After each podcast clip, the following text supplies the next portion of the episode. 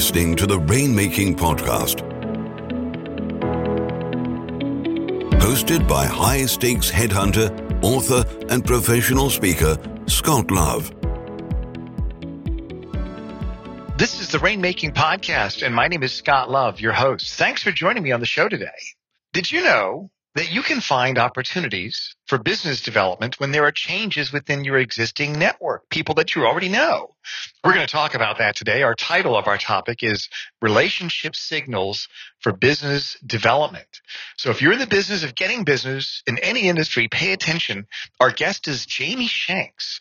For 10 years, Jamie ran Sales for Life, the lar- largest social selling training program for mid-market and enterprise companies in the world. Sales for Life trained over 250 thousand sales and marketing professionals in dozens of industries. His workshops have been delivered across six continents for companies like Microsoft, Oracle, American Airlines, Intel. His current company is Pipeline Signals. He's the CEO. Pipeline Signals is a pioneer in relationship signal intelligence monitoring. And that's exactly what we're going to hear about on this show. So pay attention and make sure you connect with Jamie on the web. Visit the show notes and you'll find his LinkedIn and other information right there. Thanks for listening. I hope you get some great ideas from my interview with Jamie today. And as always, this show is sponsored by Leopard Solutions Legal Intelligence suite of products, Firmscape and Leopard BI. Push ahead of the pack with the power of Leopard. Hey, this is Scott Love with the Rainmaking Podcast. We've got Jamie Shanks with us today, and our topic is relationship signals for business development. Jamie, thanks for joining me on the show today. Thanks so much for having me. So, I liked what you and I were talking about before, and I wanted to talk more about that. You talk about relationships that rainmakers have and you said something I thought was fantastic. And I want you to tell me that again. What happens when people move and how would you categorize that? And why is that important for people that are in the business of business development? So, if you think about your clients, change in your clients is primarily connected to human capital and human capital migration. Because a company doesn't make decisions it's the people within the company that actually bring forth new ideas right. priorities and so forth. So if you follow the humans in a business you get a sense as to the priorities or changes in that business. So as an example you can monitor everybody that goes in and gets hired gets promoted and leaves and so to make this tangible, the company's doubling in size and they're injecting all kinds of human capital, you know new initiatives are going to be coming. There'll be also challenges from everything from employment contracts to sales contracts and so forth. And then, of course, you're also working. So that's opportunities. And on the risk side of accounts, you work with executives every day in various departments. And unfortunately, since COVID, people have been treating their jobs like a project right. and leaving. Well, so is the risk inside that client because as the executive leaves, so does the relationship right. and set of priorities that you were working on walks out the door. Right, right. And so how do we manage all of this? And, and I like what you said before we go to that. I wanted to kind of segment this into different categories. We've got human capital migration. Now, one of those could be people joining your organization, right? The other one is people exiting your organization and then people going up the organizational chart. So, how does one keep track of those client connections related to this change? It sounds like it's fairly complex. So, if you are part of a boutique, as an example, who has a small roster of clients, you can do this yourself. And mm-hmm. you know, I've been in professional services nearly my whole life, owned a series of professional services firms. And at a certain scale, you can monitor this yourself. You can acquire tools like LinkedIn and LinkedIn Navigator, which allow you to tag both contacts and accounts and, and track this migration of talent. But then it becomes unruly. As you scale a firm, what happens is one rainmaker doesn't know the client roster of another rainmaker and so forth. And the interconnectivity between the relationships. And i'll tell you a real life example. You have clients in philadelphia and you also have uh, prospects or clients in seattle. Somebody ups and leaves a client in philadelphia. And when they walk out the door if person a doesn't tell the team that by the way we have an executive that left our customer base or client base, and then just went into a business into Seattle. And somebody else on our team didn't pick up that signal. All that opportunity is lost. And so at scale, it becomes very difficult. And that's why we created a SaaS software slash managed service called Pipeline Signals. And the intent here is to buy back your time so that you are not spending very precious, I call them $500 an hour value creators, rainmaking, to doing $5 an hour tasks, which is not a great use of time, but you know that the intelligence is critical to acquire. I want to dig into your offering here later on as well. And I really want to learn more about that because I think what you have is a solution to a problem where I see it can harvest opportunities fairly easily and economically. One thing I've noticed from the speaking I've done is that if you look at the odds of getting business, and I'll even teach people that there's five different paths of getting business. At the very top, which has the highest likelihood, and you know this because you're a sales trainer, existing clients. Exactly. Right? Yeah. And then and then right below that, people that might not be clients, but you know them. You've sat on boards, whatever the uh, connection is, then there's a relationship. Maybe you did a pitch for them three years ago and they chose to go with somebody else, but there's a connection. The, the one below that, those are people that are referrals. Then the one below that, those are people that have heard of you. They've heard of you, but then the one below that is cold. And whenever I've done presentations to group, I'll say, I'll draw this up and I'll say, where do you think most people spend most of their time doing business development? Cold, in the area that has the least likelihood of bearing fruit. And so I'll, I'll draw a line and I'll say, stay above the line. Forget about cold. You don't need that. Sometimes it is appropriate and it does make sense to have a new connection with someone you don't have and you try to build it through thought leadership, uh, sitting on boards, committees, et cetera, et cetera. But above that, that's where you want to spend most of your time. And so I like the fact that what you're doing, what you have, and it reminds me of those people that have a business that say we can find money that is held in a bank somewhere a state used to live at, and we're going to find it, and all you have to do is pay us 20%. And so basically, that's what you all are doing. You're helping us find the, the big coins behind the sofa. So tell me more about this then. What are some examples of professional services firms that have been able to capitalize on this human capital migration and really harvest opportunities? Yeah, so we're working with Thomson Reuters to Celestica to Hub International. These are different industries. You know, one's financial services, one's in the insurance space. Mm-hmm. But what you just described is called an asymmetric competitive advantage. So mm-hmm. here's the easiest way for your listeners to also think about this. You work so hard to acquire a new client, and then you forge relationships over years and years.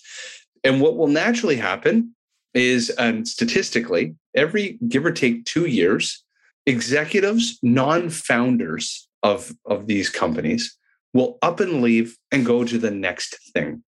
Right. But they're the ones that you many times work with day in, day out. And so an asymmetric competitive advantage means that you have a disproportionate percentage chance of winning that next opportunity through those relationships. And they don't even have to be the fact that you worked directly with that key stakeholder, but they just, because they know what it's like to succeed and fail in their past customer past account, mm-hmm. when they move into a new business, they typically want to bring in like minded people, process, and technology that had made them successful in the past. Right. And it's an asymmetric advantage because if another law firm tried to get in there, they'd say, well, why would I shop a whole new set of vendors when in fact i'll just work with the firms that i my old company felt most comfortable using and right. that's your asymmetric advantage now there's a flip side to that and of course what we help customers or clients track is of course uh, competitive intelligence because i can track as an example uh, people that leave employment from another law firm and join a company or have right. skills or certifications or past projects launched with another firm somewhere written on their LinkedIn profile. And it allows us to work on deselection and deprioritization of accounts, an equal uh, and important task to time management. And, and let me ask you about that. What does that mean exactly? When you talk about deselection, what does that mean? So let's back up to the problem. Time management is the single biggest determining factor, in my humble opinion, and a lot of it measured through Gartner. And I'll tell you that kind of measurement time management is the difference between making quota and not making quota, making mm-hmm. goals, not making goals. Every company calls them something different. But ultimately, it's how we spend our time as rainmakers that dictate where we're going to be one quarter and one year from now.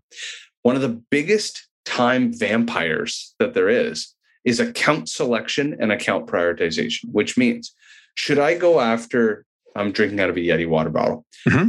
Should I select Yeti water bottle versus Igloo cooler to call on today? That's account selection. Account prioritization. Should I call Yeti today, not tomorrow, versus Igloo today, not tomorrow?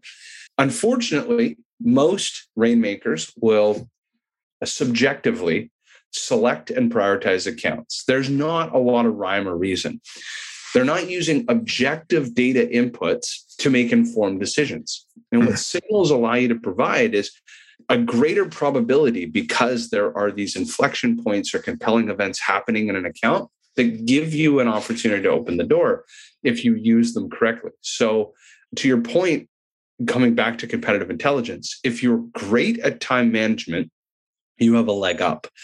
But if you constantly are calling into accounts that have forged relationships with other firms and it's very overt like the people that work there used to work at law firms and the, it's written all over their linkedin profile that the chief operating officer did a you know an m&a deal with this other firm like they already have a relationship your time is better spent trying to find white space or other new opportunities so this is interesting. And I liked what you mentioned. They're not using objective data points to make decisions. So how do they get these data points? What can somebody do to really take all this and and come up with a plan? And uh, it's back to, you know, the fork in the road. You can acquire this intelligence yourself. It is free and publicly available data. People's resumes and experience, it's all there for you. Right. But then companies partner with us who say to themselves, the opportunity cost of me as a rainmaker and my team trying to sift through needles in a haystack, it doesn't make sense when I can partner with a firm to do that. And that's what Pipeline Signals does. Absolutely right. So, what are the pitfalls if somebody, whether they're working with you or they're doing this on their own, and, and I do want to find out more about your service, but if they if they do this, what are the biggest pitfalls you've seen that they stumble on that trip them up that keep them from really maximizing the result the biggest is then i would say two part first is seller utilization uh, mm-hmm. which means you give all this sales intelligence to these of rainmakers in a firm. Some will do something with it and some won't.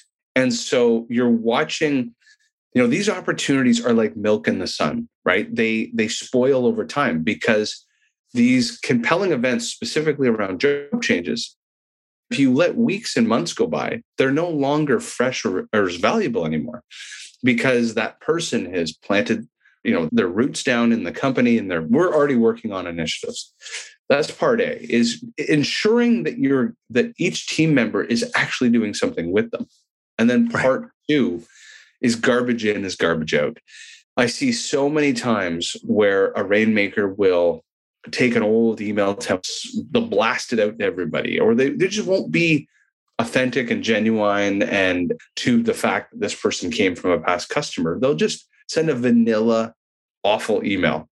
Right. And you're, again, you're spoiling, you know, this is fishing with a spear, not fishing with a net. Mm-hmm. And you're spoiling your opportunities. It's interesting.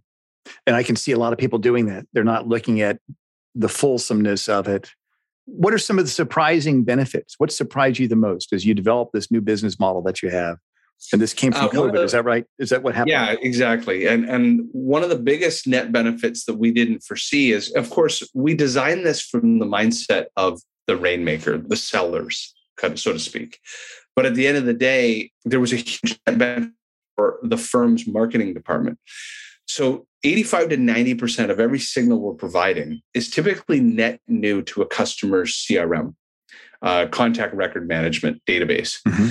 And what that was doing is it's a self fulfilling prophecy to fuel their account based marketing programs. Mm-hmm. Because now your database is growing with new executives all the time. And as people check out your website and Google keywords and your ABM or buying intent software might pick this up, but now you have the contacts in your database because all these new executives keep growing your database net new. Right. So it had a, a secondary benefit to the marketing departments as well. Interesting. And so should people focus on the net new or should they be looking for those people that have already had some sort of connection with previous employees? So I believe that the user of this, there's two use cases within a firm. Number one, I need to acquire net new business. I'm going to reverse engineer and watch people leave my happy customers mm-hmm. and join our happy clients and join new businesses. Mm-hmm. That is use case one. Uh, you give that to whatever teammate or teammates is best at opening doors. Uh, but now you have this warm opportunity for them. And then number two is who's ever managing existing relationships in your firm. So imagine you're well into delivery, you're forging great relationships, but then executives will leave your customer base or client base. And what that means is priorities change, initiatives change, projects will change. Well, who's going to backfill them? Right. Is it going to be a friend or a foe? And now is the client at risk because the executive that you were working with doesn't work there anymore? Did they just shelf the, you know, the project they were just talking about? You know, this is probably really important for things like mergers and acquisitions, as an example. Right. so higher programs. So things that happen a lot within law firms is that uh, lateral partner recruiters like me will pull people out of some firms, will place them in another big firm. And the goal is for the new firm that has his partner to grow that partner's practice with existing clients that come over. Because in the United States, there's no such thing as law, a non-compete in legal because anybody can choose who they want to have as their own legal counsel. So that's what law firms are trying to do. They're trying to get business through incoming partners. And in many ways, that's a very effective way of doing client development because you're bringing someone that has already earned that trust over decades with a mm-hmm. handful mm-hmm. of C suite executives. So the departing firm, how could they use this? They see somebody leaving and they want to keep those clients. But the primary point of contact is probably going to take those people with them. Uh, can, can they use a system like yours to try to keep that business with their firm? So, what we can't prevent is the keeping of the business. Right. What we are is the leading indicator to tell you that this inflection point, this future decision, likely going to happen. Because if you follow the humans, whether they are in law firms themselves or in corporations, you can bet dollars to donuts in some point in the future there is going to be a decision uh, being made as to who will be legal representation. So we're like an early warning sign of opportunity and risk in accounts. Interesting. So you're like the canary in the mine. You can give us a heads up. I can't make you save the right. deal i can tell you that a deal should be focused on saving. So tell me this then if we could, as we bring this to a close, if we could summarize some of the talking points that you have into three action steps that people can take to really get started understanding and implementing these ideas, what would those be? What are three action steps you'd recommend? Yeah, and I, I wrote these down for us so everybody can make a list. Number one, make a list of your best clients. Uh, I know that that sounds silly, but it's a Pareto's law. Every business is a Pareto's law. 80% of your revenue most likely comes from 20% of your clients. Yep. And same with human capital. The larger businesses have the, the greatest migration of talent. And if you're working in companies with multi departments, your more talent is pouring out. So that's number one. Make a list of your clients. Number two, then using a tool like LinkedIn, whether you do it yourself or you use somebody like us, map the bidirectional relationship changes that are happening. Who's walking in the door of those businesses, who's getting promoted, and who's walking out the door. Sorry, who's going in, who's going up, who's going out. And if hmm. they do go out, where are they going? Interesting. And then number three is actually doing with the sales intelligence. Specifically, most importantly, if for rainmakers looking for new business, who walked out the door?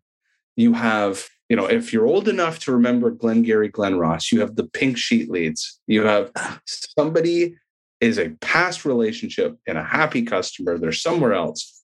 Engage them.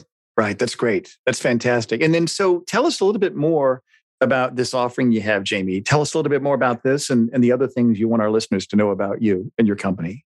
Yeah. So, Pipeline Signals, again, will buy back your firm's time and monitor all of your clients on your behalf. It starts at $2,000 a month and it can monitor upwards of a thousand clients wow. and provide you with this intelligence on a monthly basis in a report. It can also sync to your CRM. And you don't have to sync it to your CRM so that the rainmakers have this intelligence to make informed decisions on who do I engage today, not tomorrow. That's great. And what's the history of your company? This is a new company. How did you come up with right. the idea? How did how did you develop? Yeah, so I've owned a global sales training company called Sales for Life. Uh, we invented the topic called social selling, and so uh, enabled 600 global customers, a quarter million sellers around the world. And along that journey, clients of ours would turn to us and say, "Can you just monitor and mine this intelligence for us rather than teach us how to do it?" And when COVID hit, it took me off of an airplane, which was half of my life, and it bought back literally like half a year's time. And I turned to my business partner. I said, you know, this idea I've been kind of mulling around for a couple years. I've got the sister company and we're going to call it Pipeline Signals. That's great. And that's how we launched it. Congratulations. That's a great idea. I think what you're doing, it's very clear. You're solving a problem that people can see and they could say, I could do that, but what's the cost? Instead you, of having, yeah. You can cut your grass. Right. But do you really have the time to cut your grass right now. That's right. Yeah. That's great. Well, Jamie, I want to thank you for being on the show. This is actually a very good topic. And I know just in getting to know you and seeing other things that you've done, I'd like to have you back on the show, talk about some other sophisticated business development topics. I think you'd be great to have back, Jamie. Thank you so much for being here today. Thanks a lot. Thank you for listening to the Rainmaking Podcast. For more information about our recruiting services for international law firms, visit our website at attorneysearchgroup.com. To inquire about having Scott speak at your next convention, conference, sales meeting, or executive retreat, visit therainmakingpodcast.com.